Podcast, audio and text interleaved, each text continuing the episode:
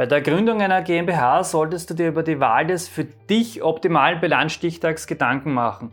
Wieso das so wichtig ist und welche Vorteile damit verbunden sind, das erfährst du in diesem Video. Wer Steuern versteht, kann Steuern sparen.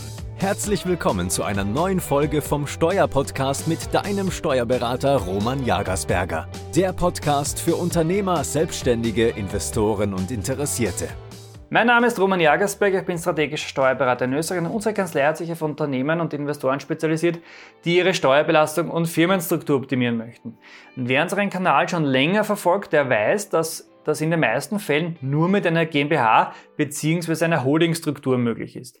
Ist die Entscheidung für die GmbH gefallen, heißt es in der Regel ab zum Notar, um die Gründung durchzuführen.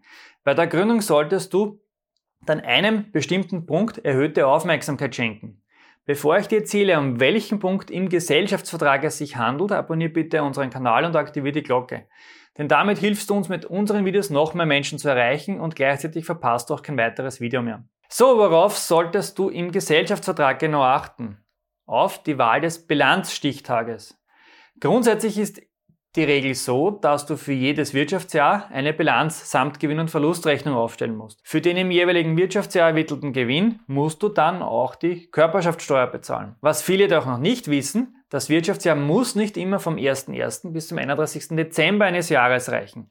Du kannst bei der Gründung der GmbH auch einen vom Kalenderjahr abweichenden Bilanzstichtag wählen. Wenn du zum Beispiel den dreißigsten Juni auswählst, dann geht dein Gewinnermittlungszeitraum vom ersten Juli bis zum dreißigsten Juni des Folgejahres. Auf zwei Punkte musst du da besonders achten.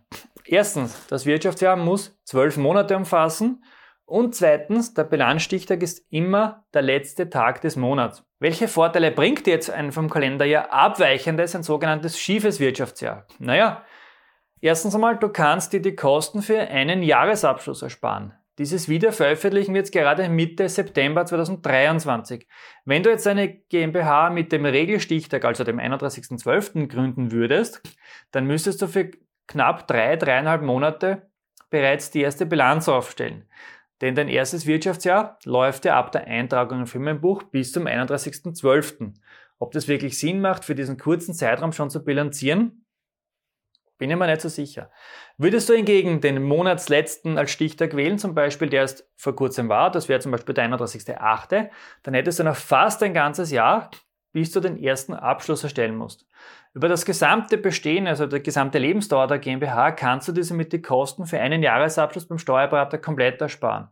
Hier rede ich jetzt zwar etwas gegen mein Geschäft, aber das ist für dich als Unternehmer eindeutig ein Vorteil. Vorteil Nummer zwei, du bezahlst die Körperschaftsteuer später, nämlich bis zu einem Jahr später. Mit einem vom Kalenderjahr abweichenden Wirtschaftsjahr musst du die Körperschaftsteuer nämlich viel später bezahlen.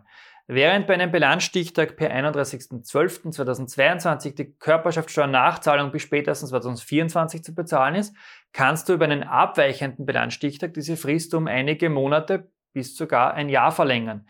Wählst du zum Beispiel den, nicht den einunddreißigsten zwölften sondern den einunddreißigsten Jänner des Folgejahres als Bilanzstichtag, dann musst du die Köstennachzahlung für den Stichtag einunddreißigsten Jänner zweitausenddreiundzwanzig spätestens im Jahr zweitausendfünfundzwanzig bezahlen. Und im Extremfall kann daher das Verschieben des Bilanzstichtages um einen Monat das Zahlungsziel um ein ganzes Jahr verlängern. Vorteil Nummer drei, du kannst den Zeitpunkt der Inventur frei wählen. Hat dein Unternehmen beispielsweise über dem Jahreswechsel ein volles Lager, hast du bei der Inventur sehr viel Arbeit. Hier könnte es Sinn machen, den Stichtag auf eine Zeit zu verlegen, in der du in der Regel über einen sehr geringen Lagerstand verfügst. Somit ersparst du dir und deinem Team unter Umständen sehr viel Arbeit. Bekanntlich besteht ja kein Vorteil ohne Nachteil. Welche Nachteile bzw. Einschränkungen sind bei einem abweichenden Wirtschaftsjahr verbunden? Naja, erstens mal, du kannst die Umsatzsteuerbefreiung für Kleinunternehmer mit einer GmbH mit einem abweichenden Wirtschaftsjahr nicht in Anspruch nehmen.